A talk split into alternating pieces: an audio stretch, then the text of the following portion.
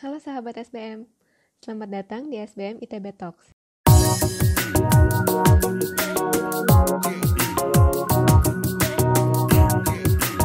Perkenalkan, saya Cynthia Subroto dari MBA 2019. Untuk yang belum tahu, SBM ITB Talks adalah podcast yang dibuat oleh SBM ITB untuk membahas isu-isu yang sedang terjadi dan atau menyebarkan informasi yang lebih luas mengenai hal-hal yang berhubungan dengan bisnis dan manajemen. Di episode keempat SBM ITB Talks kali ini, kita akan membahas topik leadership bersama narasumber yang tidak diragukan lagi kredibilitasnya, yaitu Bapak Sudarso Kadri Wiryono. Halo Pak, apa kabar Pak? Alhamdulillah, baik Cynthia. Pak Sudarso adalah Dekan SBM ITB pada dua periode ke belakang hingga saat ini, dan juga Ketua Kelompok Keahlian Bisnis Risk and Finance SBM. Sebelumnya juga, beliau pernah menjadi Dewan Direksi di PT Garuda Indonesia dan Kepala di Kementerian BUMN. Sehat-sehat Pak Corona nih. Di rumah ya. aja. Tapi saya suka datang ke MBA, saya suka uh, ini bosan di rumah terus soalnya jadi sekali-sekali jalan keluar. Kemarin mau masuk kampus tapi nggak bisa dijaga. Rencananya sih nanti hari Rabu atau Kamis mau ke kampus ngambil barang-barang sama ini. Ada beberapa dokumen yang harus diambil. Oke Pak, ini balik uh, dulu ke awal ya Pak sebelum Bapak ya. terjun ya. ke dunia bisnis. Karena dari riwayat pendidikan yang saya dapatkan, uh, Bapak kan dulunya lulus dari ITB jurusan Teknik Industri. Ya, Baru betul. melanjutkan studi S2 dan S3 ke Prancis mengambil jurusan bisnis. Ya. Nah, apa yang menjadi mimpi Bapak di awal studi saat itu? Ah, bicara mimpi, saya tuh uh, hidup ini seperti mengalir saja itu, flowing aja. Jadi saya tidak pernah bermimpi menjadi apa itu. Cuman memang waktu saya eh, di waktu itu saya sudah jadi dosen di TI ya. Dosen di TI itu tahun kira-kira tahun 93. Saya pulang dari Prancis itu kan 85. 85 kemudian jadi dosen di TI eh, kemudian sampai 90 eh, tiga itu saya masih di TI. Nah waktu itu saya ditawari oleh Pak Menteri Perhubungan waktu untuk membantu beliau ya mengalir aja begitu. Semua yang saya lakukan itu kebetulan uh, selalu mendapatkan penugasannya dari ITB. Saya membawa nama ITB. Itu sebabnya maka dalam uh, hidup saya saya selalu berhati-hati karena bukan hanya nama pribadi saya, tetapi juga saya membawa nama institusi, membawa nama ITB, yang jangan sampai nanti eh, ITB ternoda, tercoreng karena perilaku saya yang tidak baik dan sebagainya dan sebagainya itu. Ya Pak, berarti dari industri ke bisnis itu karena dari ITB berarti ya? Ya, ya. Hmm. Jadi ITB yang yang melahirkan saya, ITB yang membesarkan saya, jadi itu makanya saya itu dulu uh, perasaan saya pada waktu saya pulang dari Prancis itu kan uh,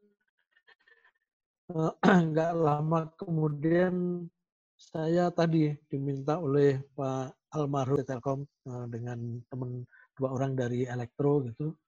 Kemudian setelah itu uh, Pak Cacu sebenarnya belum selesai waktu itu, tapi kemudian saya diminta oleh Pak Menteri Perhubungan, jadi saya ke Perhubungan, setelah itu dari perhubungan saya ditugaskan ke Garuda.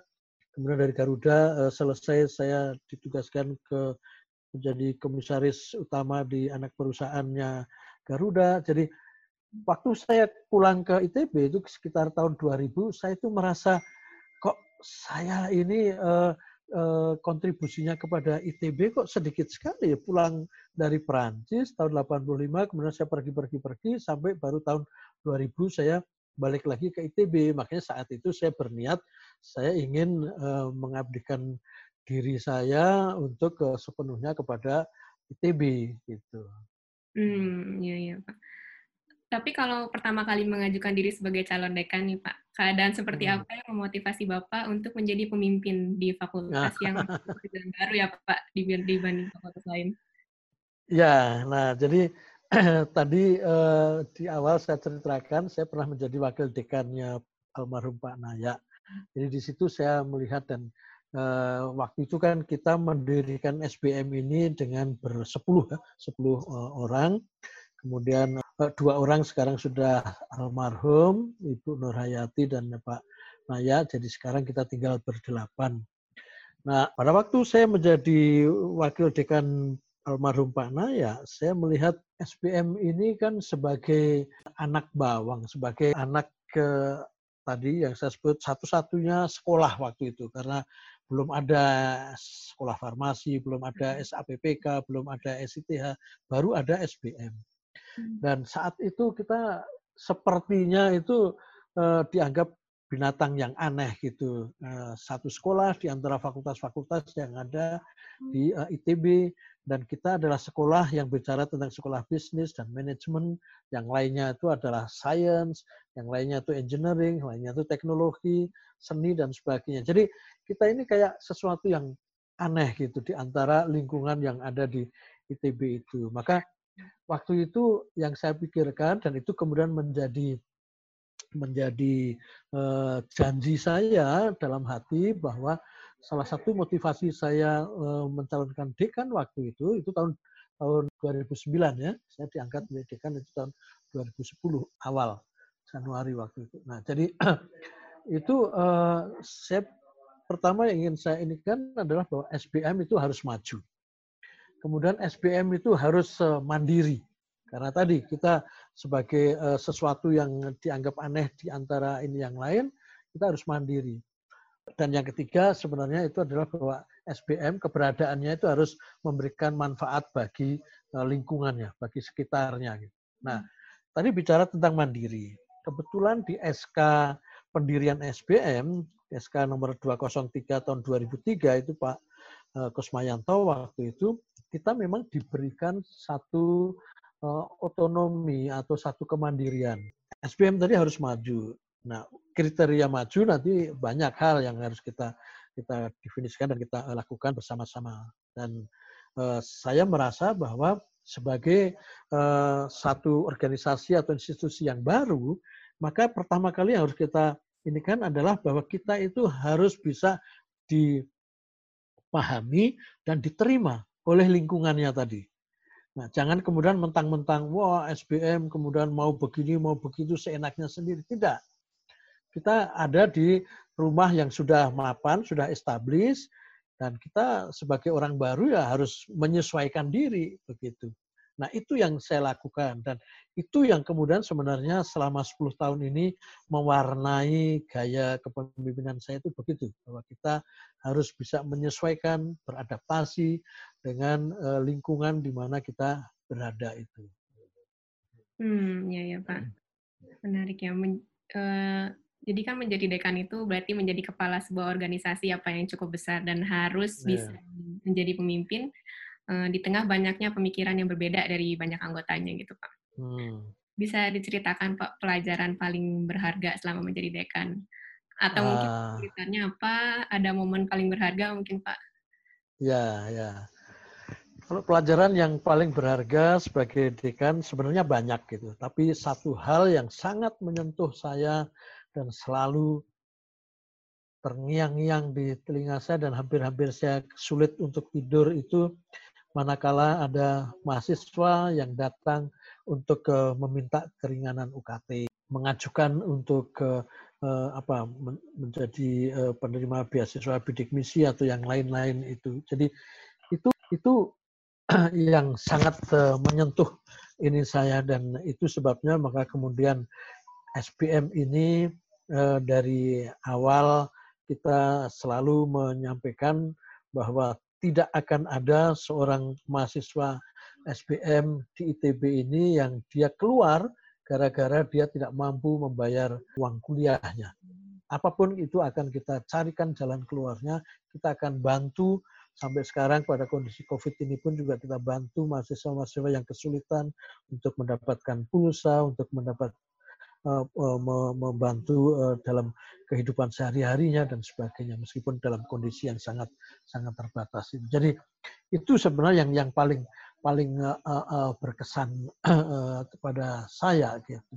Yang lain itu sebenarnya ya selama menjadi dekan ini kan tadi Cynthia menyampaikan bahwa kita banyak ber, berhubungan, berkomunikasi, berkoordinasi dengan para dosen, dengan tendik, mahasiswa, dan sebagainya.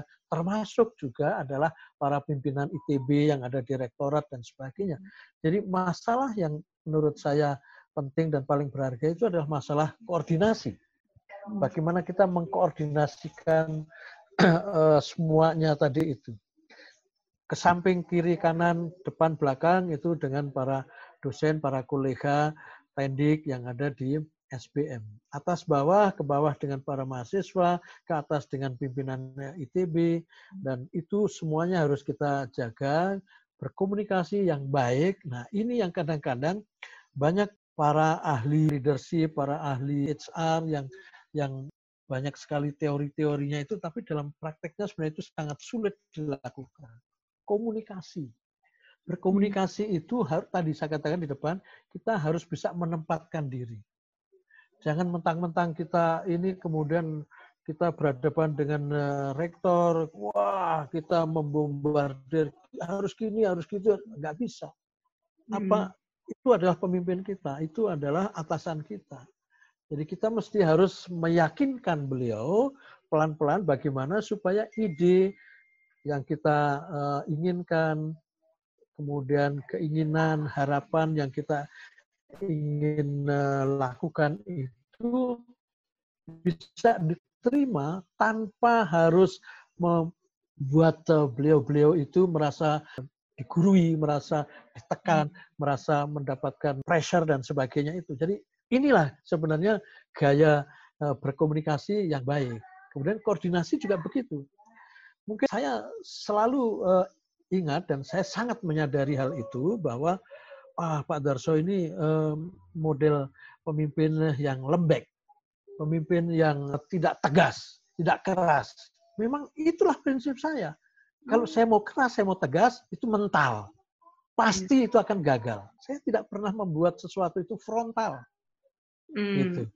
Jadi pelan-pelan, tapi karena saya mempunyai falsafah itu seperti tadi kan, air mengalir. Nah, saya tuh pengen dalam aliran sungai itu saya menjadi pasirnya.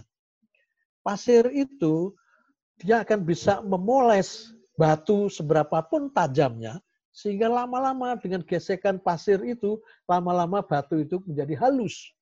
Tanpa hmm. dia menyadari bahwa dia sudah digosok menggunakan pasir itu. Nah itu prinsip eh, ini saya di sana. Bahwa saya ingin menjadi pasir yang mengalir di dalam sungai tadi itu yang bisa menghaluskan batu-batu runcing yang tajam yang bisa menyakiti orang tetapi kemudian setelah itu menjadi halus dan kita senang untuk eh, memainkan batu-batu kecil yang halus tadi itu. Kira-kira seperti itu pelajaran yang eh, berharga ataupun momen-momen yang yang selalu saya ingat tadi itu adalah uh, seperti itu. Tetapi demikian juga tadi sekali lagi kalau bicara kesulitan ya pasti ada kesulitannya. Tadi kesulitannya itu pertama tadi meyakinkan kepada teman-teman, terutama warga SPM sendiri, dan juga meyakinkan kepada pimpinan ITB.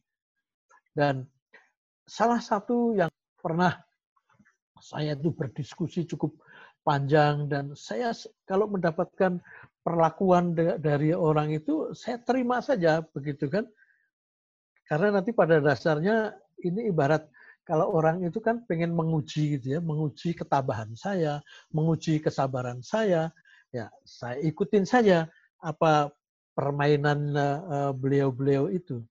Dan akhirnya pada akhirnya eh, orang akan melihat bahwa saya itu bukan hanya sekedar sabar dan kemudian mengikuti atau menyerah itu tidak, tetapi tadi pelan-pelan memasukkan, pelan-pelan meyakinkan terutama kepada pimpinan dan juga pada para kolega bahwa ini sebenarnya yang uh, paling baik yang harus kita uh, lakukan ke depan. Dan tadi semangat kebersamaan itu. Selalu moto saya adalah kita maju bersama. Bersama dengan teman-teman, bersama dengan dosen-dosen, dengan tendik. Makanya saya sangat menghargai keberadaan para dosen, para tendik. Jangan kira kalau mereka menjalankan sesuatu apa yang kita perintahkan, itu di dalam hatinya atau di belakangnya tidak ngedumel, tidak ngegerundel itu. Tapi kalau dia dengan senang hati bahwa dia menjalankan itu karena mereka punya cita-cita bersama, punya harapan bersama bahwa ini adalah untuk demi kebaikan kita bersama, mereka dengan senang hati menjalankan itu. Jadi beda suasananya itu akan akan eh, terasa sekali perbedaannya. Itu. Hmm, ya, jadi itu kunci apa ya uh, untuk selama ini pencapaian-pencapaian yang didapatkan SBM ITB gitu dan keberhasilan lainnya itu kuncinya seperti itu ya Pak. Ya, ya. Jadi saya sangat menghargai semua seberapa besar atau seberapa kecilnya hmm. setiap orang itu pasti punya kontribusi. Seberapa besar, seberapa kecil, semua orang itu punya kelebihan, tapi juga punya kekurangan. Nah, kalau kita bisa menyadari itu, mari kita kekurangannya, kelemahannya kita tutupi bersama-sama dan kelebihannya kita uh, angkat, kita uh, ajak untuk bersama-sama meningkatkan lebih uh, maju lagi, maka kebersamaan itu yang kemudian akan membuat kita menjadi kuat dan kita tadi kita uh, uh, bersama-sama uh, maju dan semua merasa memiliki.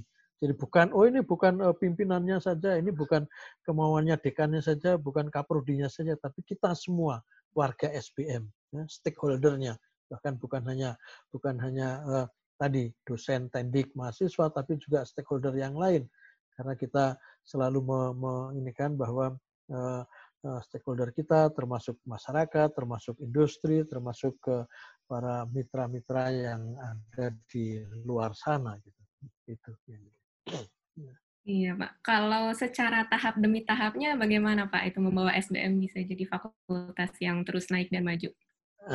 Ah, ini ini ini uh, good question, Cynthia. Menarik ini. Jadi kembali, um, pertama uh, tadi saya tidak boleh sombong bahwa kalau uh, kita mendapatkan sesuatu jadi mungkin banyak sekali uh, pencapaian yang kita dapatkan sejak saya menjadi uh, dekan yang pertama tahun 2010 itu sampai sekarang. Kita syukuri itu, tapi jangan kita berhenti.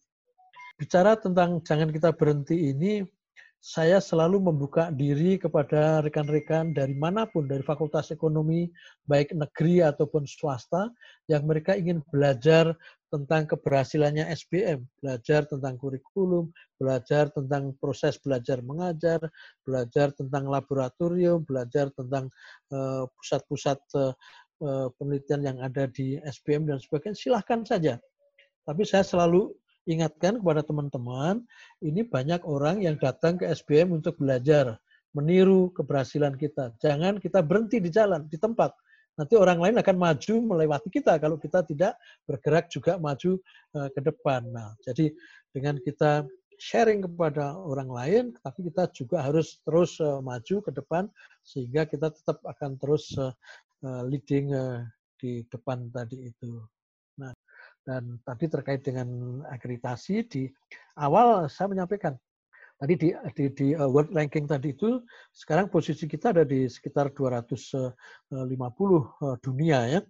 Nah, jadi saya pernah menyampaikan kepada teman-teman kita mau nggak berada di bawah 200 karena udah di bawah 200 uh, ranking dunia maka baru Anda betul-betul akan terlihat eh, oleh orang lain gitu kan. Nah, salah satu waktu itu kriteria sederhana yang saya tawarkan kepada rekan-rekan dosen khususnya itu adalah dan akhirnya saya uh, sampaikan juga kepada pimpinan ITB untuk mendapatkan dukungannya bahwa kita sebaiknya kalau di business school itu akreditasi yang uh, dikenal oleh komunitas uh, business school itu adalah tiga yang disebut sebagai triple crown, yaitu adalah eh, SSB Amerika, Equis dari Eropa, dan EMBA. Ini Association of MBA untuk khusus untuk MBA. Kalau SSB dan Equis itu memang untuk schoolnya, untuk business schoolnya gitu. Hmm, iya. Itu apakah masuk visi bapak Pak? Visi jangka panjang maksudnya?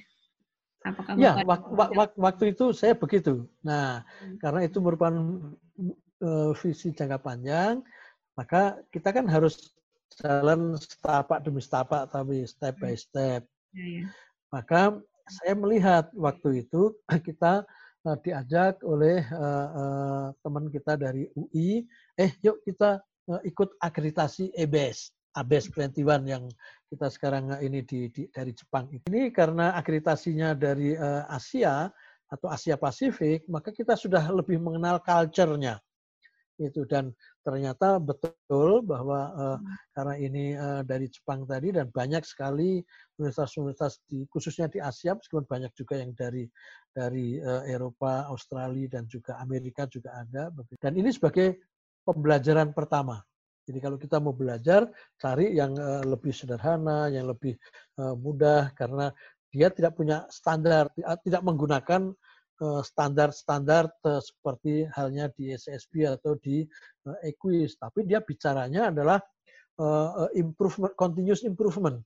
Jadi kan hmm. Jepang itu terkenal dengan kaizen, jadi continuous hmm. improvement. Jadi kita harus selalu menunjukkan bahwa apa yang kita hasilkan sekarang itu harus lebih baik dari yang kemarin dan yang kita lakukan ke depan nanti juga harus lebih baik dari hari ini begitu dan itu itu juga sejalan dengan dengan uh, uh, visi saya bahwa hidup ini harus seperti itu gitu. Nanti. Uh, kalau dari sisi leadershipnya Pak uh, ada perbedaan nggak Pak antara memimpin di ini kan dekan berarti organisasi ya edukasi ya Pak mungkin termasuknya. Yeah, yeah. Dengan pemimpin di korporasi non edukasi. Uh, good question. ya, uh, sebenarnya uh, pada prinsipnya itu sama saja. Cuman memang uh, kembali tadi yang saya katakan bahwa uh, day to day operationnya dan hmm. ininya itu yang sedikit berbeda. Karena kalau kita berada di lingkungan edukasi yang notabene orang-orangnya pinter dan orang-orangnya itu sangat egaliter, maka kita nggak bisa melakukan model instruksi, perintah, harus jalankan ini. Kalau di perusahaan itu bisa. Karena hmm. sifatnya di sana itu manajerial. Hmm. Di mana kita sebagai katakanlah uh, uh, waktu itu saya sebagai direktur niaga misalnya, saya punya uh, anak buah sebagai area manager di dalam negeri ada 26 kota, kemudian di luar negeri ada ada uh, berapa belas waktu itu kita bisa menyampaikan bahwa eh yuk kita kumpul, kita uh, lihat bagaimana kita meningkatkan uh, pendapatan uh, perusahaan ke depan uh, seperti apa. Dan kemudian kita main instruksi harus begini, harus begini, harus begini itu hmm. bisa. Tapi kalau di, di dunia pendidikan itu nggak bisa. Jadi makanya tadi saya lebih lebih banyak menggunakan uh, gaya koordinasi dan komunikasi yang uh, lebih lebih sesuai dengan lingkungan kita di pendidikan itu. Gitu. Tapi satu hal yang selalu saya uh, pakai sampai sekarang itu dan ternyata itu uh, saya sangat meyakini kebenarannya itu dalam bahasa Jawa itu namanya nepake awak dewi merefleksikan eh, tidak pas sebenarnya me, me, me, menetapkan seperti uh, pada dirinya sendiri gitu jadi artinya begini kalau kamu nggak suka dicubit karena sakit, ya jangan nyubit. Ya, ya. Kalau kamu nggak suka difitnah karena difitnah itu menyakitkan, ya jangan memfitnah begitu. Jadi itu yang saya lakukan. Jadi artinya kalau saya nggak suka saya diperlakukan orang seperti itu, ya saya tidak mau memperlakukan orang seperti hmm. itu. Itu yang kemudian misalnya saya membuat aturan, saya membuat uh, satu kebijaksanaan, itu itu dasarnya ke sana. Memang memang sulit itu, berat. Itu ya tadi yang saya katakan, kadang-kadang saya kemudian di, dianggap atau dikritik oleh teman-teman eh, saya, wah, kosok ini kayak begitu, harus tegas, harus gini, harus gitu. Enggak. Saya saya saya, saya hmm. lebih baik ke uh, menjalankan apa yang uh, uh, seperti yang saya yakini itu. Gitu. Berarti harus bisa adaptasi sih ya Pak, terutama tadi kan juga betul, antara betul.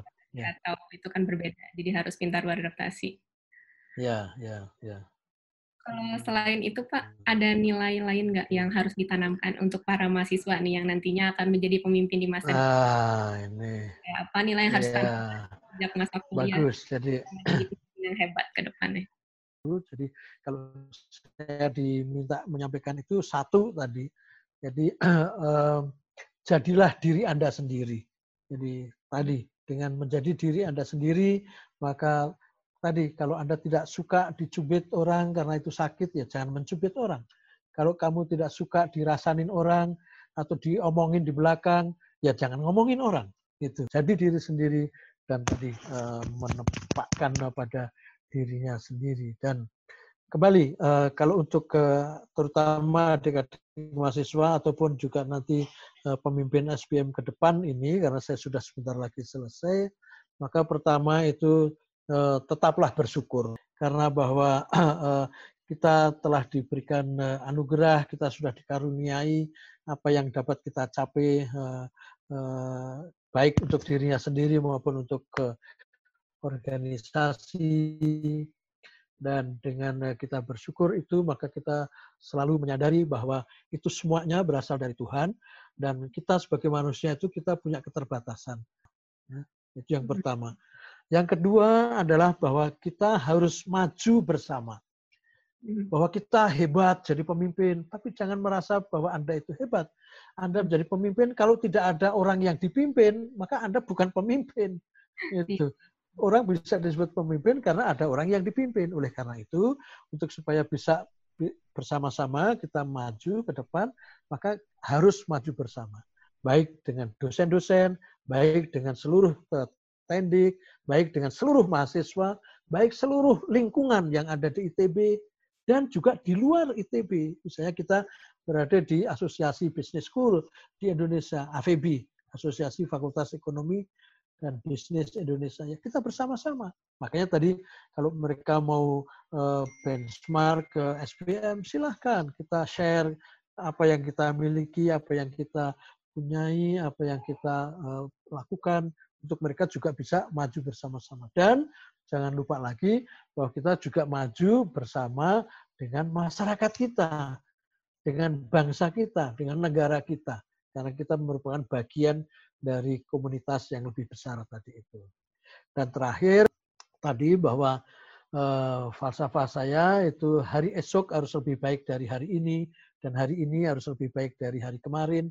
Oleh karena itu maka kita harus terus mengembangkan diri, mengembangkan hmm. diri untuk diri sendiri, mengembangkan diri untuk organisasi dan institusi kita ini supaya kita menjadi lebih baik dan lebih baik lagi.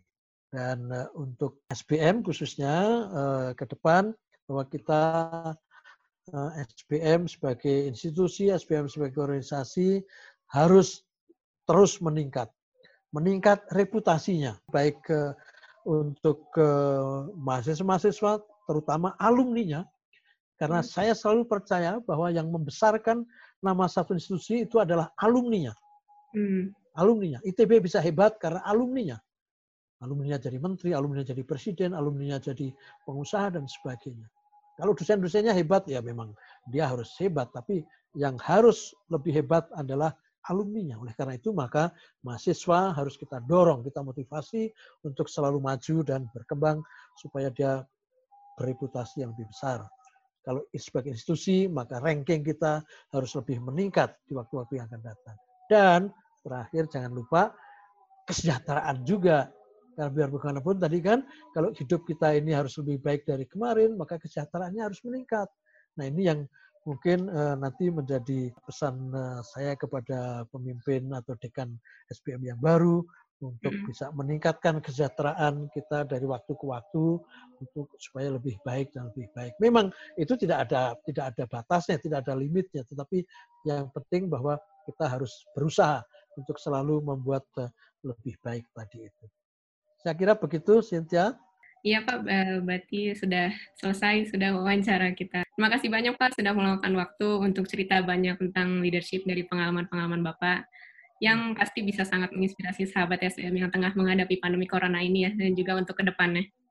Ya. Terima kasih. Pak. Terima kasih. Sampai ketemu dan uh, stay healthy, stay at ya. home, tetap ya. produktif, maju terus untuk kita semua. SBM, SBM ITB, ITB for, for the greater good. Sekian SBM ITB Talks kali ini. Terima kasih untuk semua yang sudah mendengarkan atau menonton sampai akhir. Semoga ada manfaat yang bisa kita ambil dari diskusi ini. Apabila teman-teman menyukai dan merasa podcast ini bermanfaat, jangan lupa untuk like, komen, share, subscribe akun YouTube SBM ITB, dan follow podcast SBM ITB agar tidak ketinggalan podcast bermanfaat lainnya. Saya Cynthia Subroto pamit undur diri. See you and have a nice day.